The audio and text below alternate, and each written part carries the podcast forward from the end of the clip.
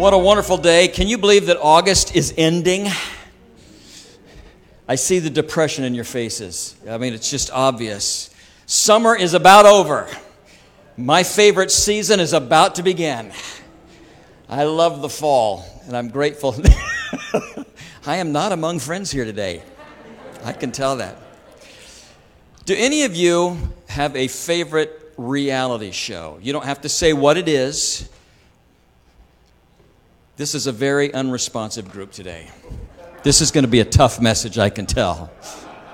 This is, this is going to be a hard day. There is a show that, that I uh, was introduced to called Alone. I don't know if any of you have ever, ever heard of it. Now hands are coming up. You just wanted to know where I was going with that first, I can see now. So there's this show called Alone where they take 10 highly competent, highly confident individuals that are trained in survival and they drop them miles apart from each other in different places of the world and the object is who can survive the longest by themselves uh, building shelters finding food and whoever makes it the most number of days and some of the shows they go 100 days some of them 70 80 uh, they win a boatload of money. One of the things that fascinates me about that particular show is that these people, when they are interviewed before they are dropped off, are, are very confident in their abilities that they're going to win. But there's something about being isolated. And when everything relies on you, that they are given a camera and they have a conversation with you, but it's really with themselves every day. And what I have discovered is the longer this goes, the less confidence they have, and the more their insecurities begin to show up in their conversation. And by the time that they are about ready to tap out, all of them but one tap out every year, they have come from this place of being highly confident to cannot believe that I'm not going to be able to do this, and the insecurities that they have become to come through. And they are usually very emotional moments right before they call to have somebody come get them. And it has recalibrated all of the things that are really important in their life. Today, I'd like to talk about confronting insecurities. And the reason I want to share it with you this, this morning is because last Sunday we started a discussion about this is my story, the testimony that each of us have as a result of the life that we had lived before Christ. And I asked each of you to write down some things uh, about your life so that you could begin to give your testimony what it was like for you when you came in contact with the grace of God and what your salvation experience was like, and then what your faith journey has been like since then. And, and I have to tell you that since that message last Sunday, I've had several people contact me this week.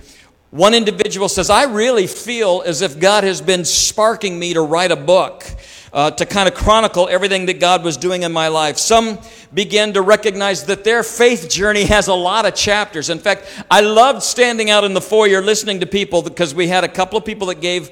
Uh, testimonies about how God had healed them, and they're back there going, If you think those testimonies were good, you should hear what God did for me. And it was almost like a comparison of, Yeah, your testimony's nothing compared to what God. We are a competitive bunch. It, it was amazing to me how that was going on.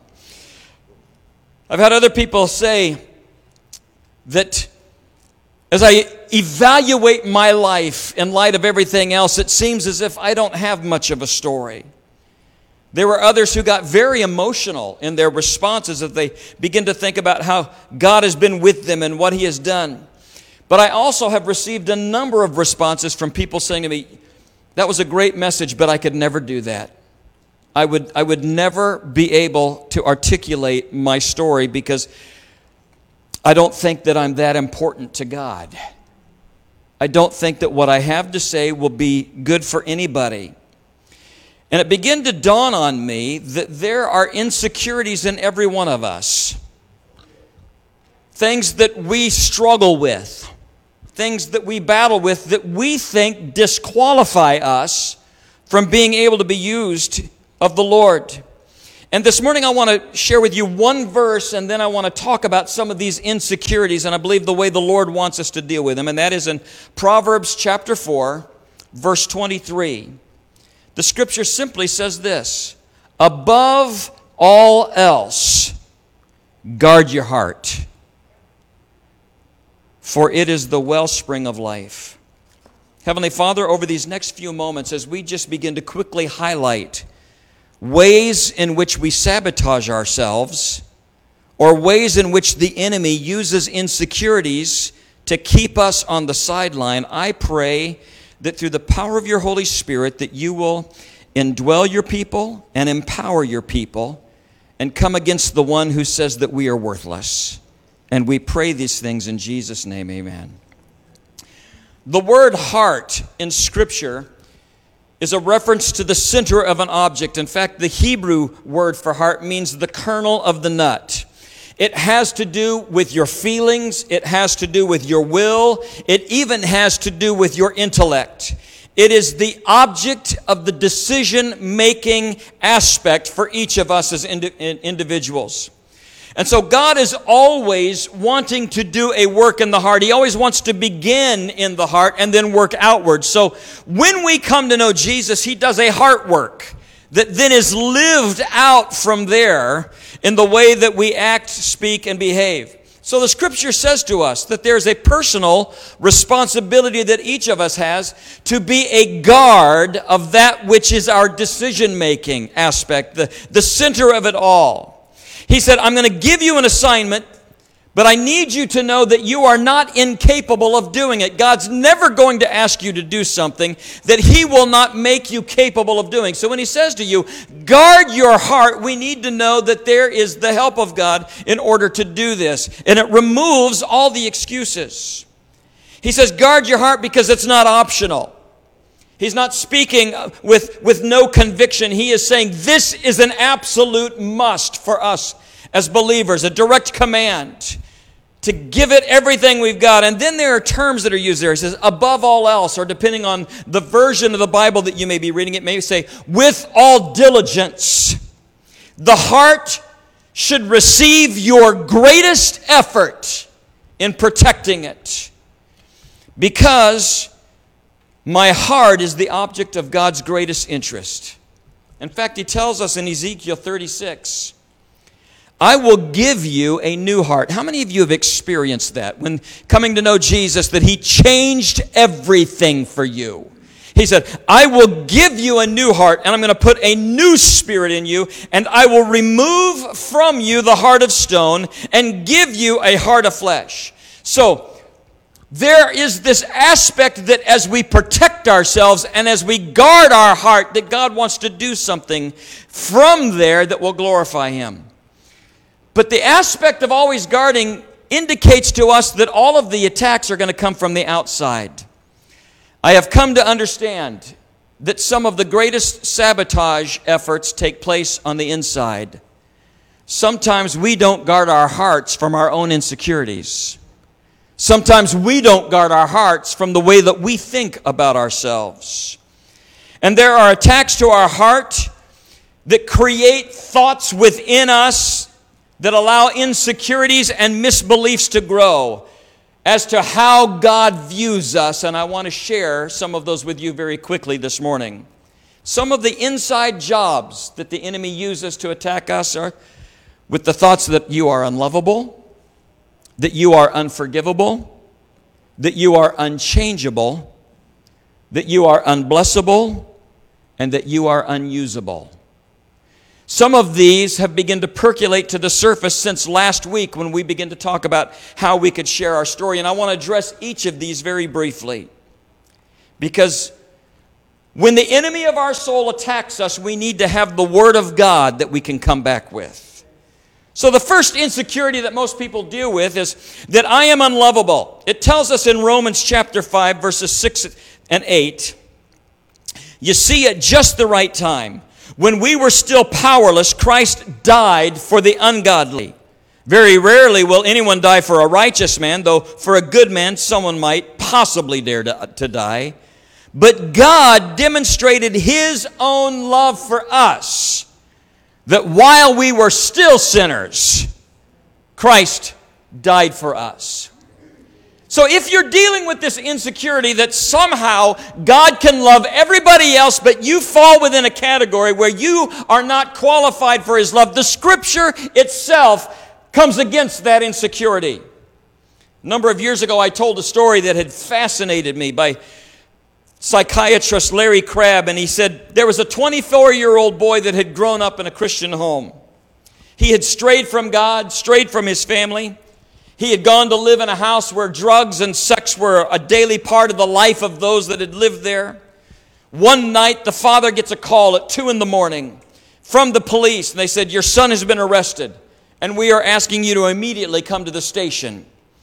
The father jumped up, got dressed, quickly drove to the police station, and as he went in and told them, I just received a call that my son was here, he found out that somebody had called him with a prank call.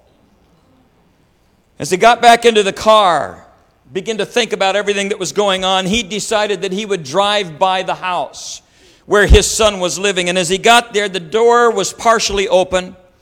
He walked in and he found young people laying all over, high on drugs, many of them just partially clothed. And as he's looking through the darkness, he sees a couch and a young man laying on it. He says, And I recognized it was my son. And he walked over to that couch, and as he stood there over his son, he didn't know what to do or what to say. So all he did was just lean over him and kiss him on the head. And then he walked out of the house. He said, I sat in the car after kissing my son, weeping at everything that was happening there. Eight months later, he received a call from his son and said, Hey, Dad, is there any chance that you and I can go have lunch together? He said, I am thrilled to hear those words. You tell me the place and I'll buy us lunch. As they met there, the son added, Dad, I need to tell you something. I've come back to the Lord. I've decided to turn my back on the ways that had drawn me away, and I just want you to know that right now my relationship with the Lord is growing and stronger than it's ever been before. And you want to know why? He said, Dad, because that night that you came walking into the house, I wasn't asleep. He said, I was laying there and recognized you, had turned my back on you when you came into the house. He said, I was waiting for you to say something mean to me, but all you did was lean over and kiss me. And I thought, if you can love me when I am so unlovable, there must be something of the love of Jesus in you. Some of you have tried to earn the love of God. Some of you have worked so hard to try to find where you could be worthy of God's love. And I need you to know God loves you regardless. You are not unlovable. He has pursued you, as we sang in the song today. He is pursuing you with His grace. And whenever the enemy whispers in your ear and begins to feed into the insecurity that you are unlovable, you stand on the word that my God is a pursuing God. You see, grace makes the word deserve a terrible word because deserve will wear you out. But at a heart level, Jesus wants you to know that you are not unlovable. The second insecurity that so many deal with is the idea that I am unforgivable. Colossians chapter 2 verses 13 and 14. When you were dead in your sins and in the uncircumcision of your sinful nature, God made you alive with Christ. He forgave us all of our sins. Let me, let me just repeat that. He forgave us all of our sins. Having canceled the written code with its regulations that was against us and stood opposed to us, he took it away, nailing it to the cross. Now, last week I invited you to take a paper and begin to write down some of the aspects of your testimony. One of them being what it was like when you came in contact with the grace of God that saved you that, that salvation experience, I need to let you know that there was a legal transaction, transaction that took place when you gave your heart to the Lord.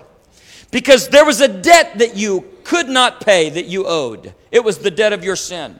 In fact, in olden times, when a debt was forgiven, it would be written on a piece of paper what that debt was, and the one to whom it was owed would come to the one who owed it and would nail it, put a nail right through it on the doorpost of their house so that everybody would know that debt is paid. So when we look at the legal transaction of what happened with our sin when Jesus was nailed to the cross, the scripture tells us that he became sin who knew no sin. In other words, everything that you and I have ever done that would disqualify us from the grace of God, He took on Himself and He was nailed to the doorpost of a cross, having canceled the code against you and me. And all we have to do is receive that. In light of that truth, when your feelings begin to tell you that you are unlovable, you have to make a decision as to who and what you will believe. Will you believe what the Word of God says about you, or will you sabotage yourself with your feelings? You are loved. The third insecurity is the idea that somehow I am unchangeable. I have discovered that this, this insecurity or this misconception is often associated with people who are coming from a background of addiction or a background of abuse and seemingly have their whole life failed again and again and seem to constantly fall into the same setbacks to the point where they quit trying or they simply say, This is just the way I am. I have been told, Pastor, it doesn't matter what I do, I will never be able to change. 2 Corinthians 5:17 wants to address this.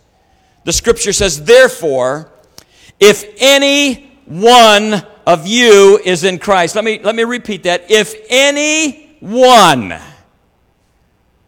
is in Christ, he or she is a new creation. The old is gone and the new has come. Dr. Jimmy Davis says this Nature forms us, sin deforms us, schools inform us, prisons reform us, but only Christ transforms us. You see, in Christ, we become a new person. A Christian is not just somebody who is nicer after they've come to know the Lord. You don't just get a different personality. You don't just turn over a new leaf. He or she receives a new life. You're made brand new. Now, I read this illustration and I thought it was pretty cool. A Christian is not like a tadpole that has become a frog the animal that goes through a series of changes, but the DNA stays the same. No, a Christian is more like a frog that has received a kiss of grace from God and has been turned into a prince and a princess because of it. You are brand new because of what God has done. The old is gone. The old is gone. You are not unchangeable because the cross is potential energy until you apply it in your life and you begin to walk in it. To think that you are unchangeable is a lie that would make the cross of no effect. So if you today are battling with the insecurity that I simply am unchangeable, you need to remind yourself that you've been set free from the captor because of the cross. Then there are those that are battling the insecurity of I am unblessable. For whatever reason, God blesses other people, He blesses other families, but I simply, for whatever reason, do not qualify, it seems, to be blessed of God. In Luke chapter 4, verses 18 and 19, it says, The Spirit of the Lord is on me because he has anointed me to proclaim good news to the poor. He has sent me to proclaim freedom to the prisoners, the recovery of sight for the blind, to set the oppressed free, and to proclaim the year of our Lord's favor. Let me just tell you that this is what Jesus said at the initiation of his public ministry. And what he says to each of you is, I want you to understand that because of my ministry, every one of you may be blessed. Because here it is. I've come to proclaim the good news to the poor. You may have been poor in spirit, but I've got good news for you. You're blessed because of what I have done. For those of you that are captives, I've come to set you at liberty. That's the blessing that comes from knowing Jesus Christ. For those of you that were blind, spiritually or physically, I have come to give you sight. It's the blessing that comes with my ministry. And and then for those of you who are oppressed, I have come to set you free. Each and every one of us lives in the blessing of the Lord. And so for you to say, I am unblessable, would be sabotaging your own heart at what God wants to do. Ephesians 1 3 says, Praise be to the God, the Father of our Lord Jesus Christ, who has blessed us in heavenly realms with every spiritual blessing in Jesus Christ. And did you know that in all of Scripture, the only thing that God will allow to overtake you is His blessing. In Deuteronomy chapter 28, verses 1 and 2, it says, If you fully obey the Lord your God, and carefully follow all of his commands that I give you today, the Lord your God will set you high above all the nations of the earth. All these blessings will come upon you. And then there's this word that says accompany. That word may also be accurately translated will overtake you. In other words, my blessings overtake those who are walking in obedience to me. If you obey the Lord your God.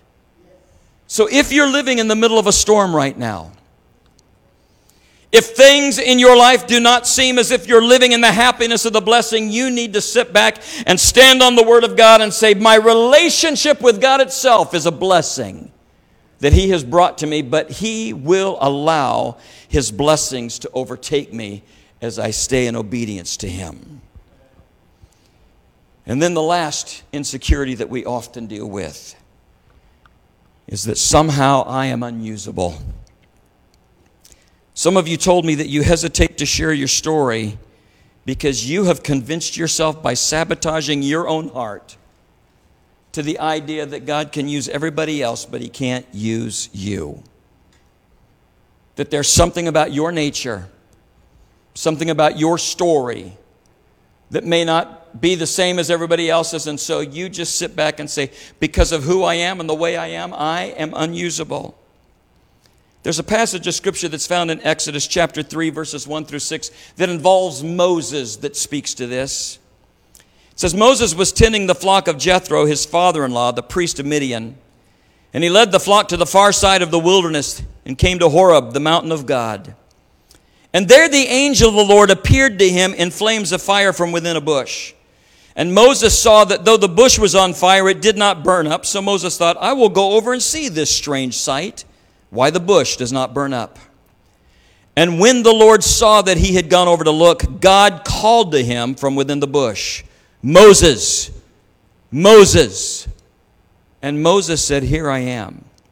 Do not come any closer, God said. Take off your sandals, for the place where you are standing is holy ground.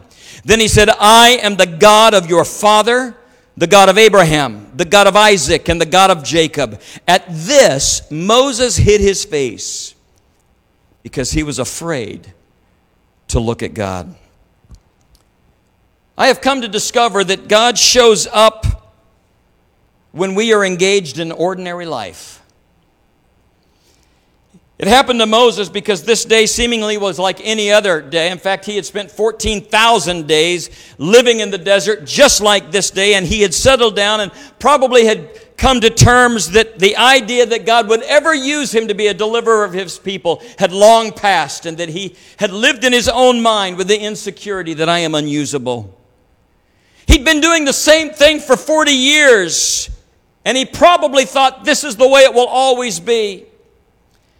I believe that there are some of you that are living in your lives and you get into the rut of things and you just kind of like the idea, hey, at least I know what's coming. And it might be that in the middle of your everyday life, God begins to tap you on the shoulder and say, just because it's always been this way does not mean it always will be because I'm about to use you.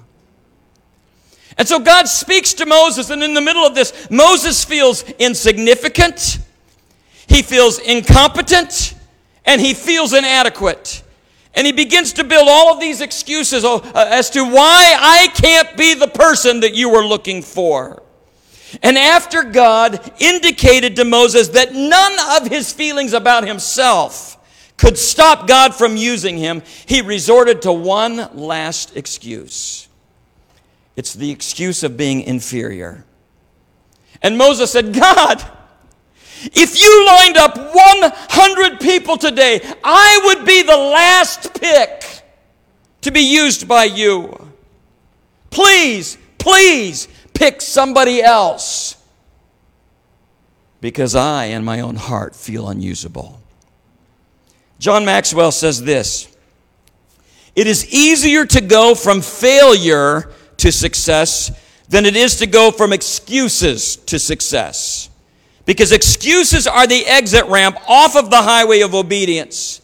And what Jesus is saying is that when our insecurities rise, we have to choose obedience every time rather than falling into the insecurities of our own life.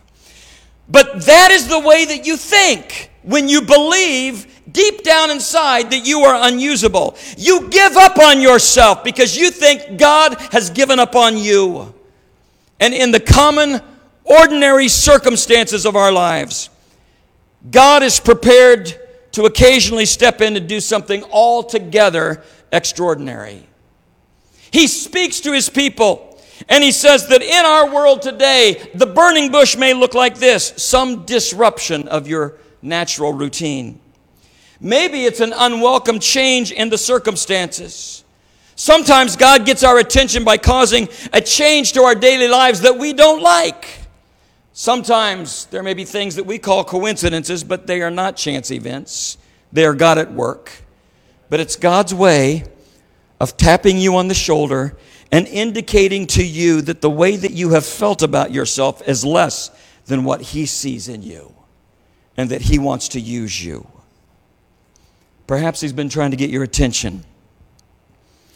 Perhaps you have been telling Him, Leave me alone. Don't you know that I am unusable? Don't you know that I have these insecurities? Don't you know anything about me? Choose anybody else but me, and he will not give up on you because of what he wants to do. Worship team, if you'd please prepare yourself to come. There's an interesting way that this passage ends that I find fascinating. The dialogue that takes place between Moses and God at the burning bush ends this way. God addresses Moses' insecurities of himself and his past, and then he says this I am the God of your father, the God of Abraham, the God of Isaac, the God of Jacob. And it says, and Moses' response to that was he hid his face. He looked away, he looked down, for he was afraid to look upon God. I believe that the reason that he looked down was an indication of all of the insecurities in his life as they were being challenged by God Himself, saying, You are not who you think you are. You are more than you think you are. And Moses, as he put his head down, probably had to begin to de- deal with some old memories that perhaps he had not dealt with in years. The experience probably tore open old wounds or forgotten pains of his past, that, the fears that had gripped his heart. And in that moment, he recognized the deep flaws because he had not guarded his heart against the inside jobs of the insecurities that was going to keep him from what God wanted to accomplish through him. At the end of it all, isn't it great that you and I qualify for service, failures and all, just as we are? Your story touched and led by the power of God, will change somebody's mind about God. And to sit back and say, you know, i am battling a lot of things, and so there are others that God wants to use, is a lie from the enemy. Sometimes God calls us to guard our hearts from our own insecurities and to confront them with the help of God. Sometimes we have to preach to ourselves. And we have to reinforce our life with God's promises and not our own feelings. How many of you know feelings will betray you, but God's word will never betray you? So today, He wants to encourage you. Whatever insecurities you may be dealing with, His overcoming power over your insecurities will become part of your story that will lead others to Him.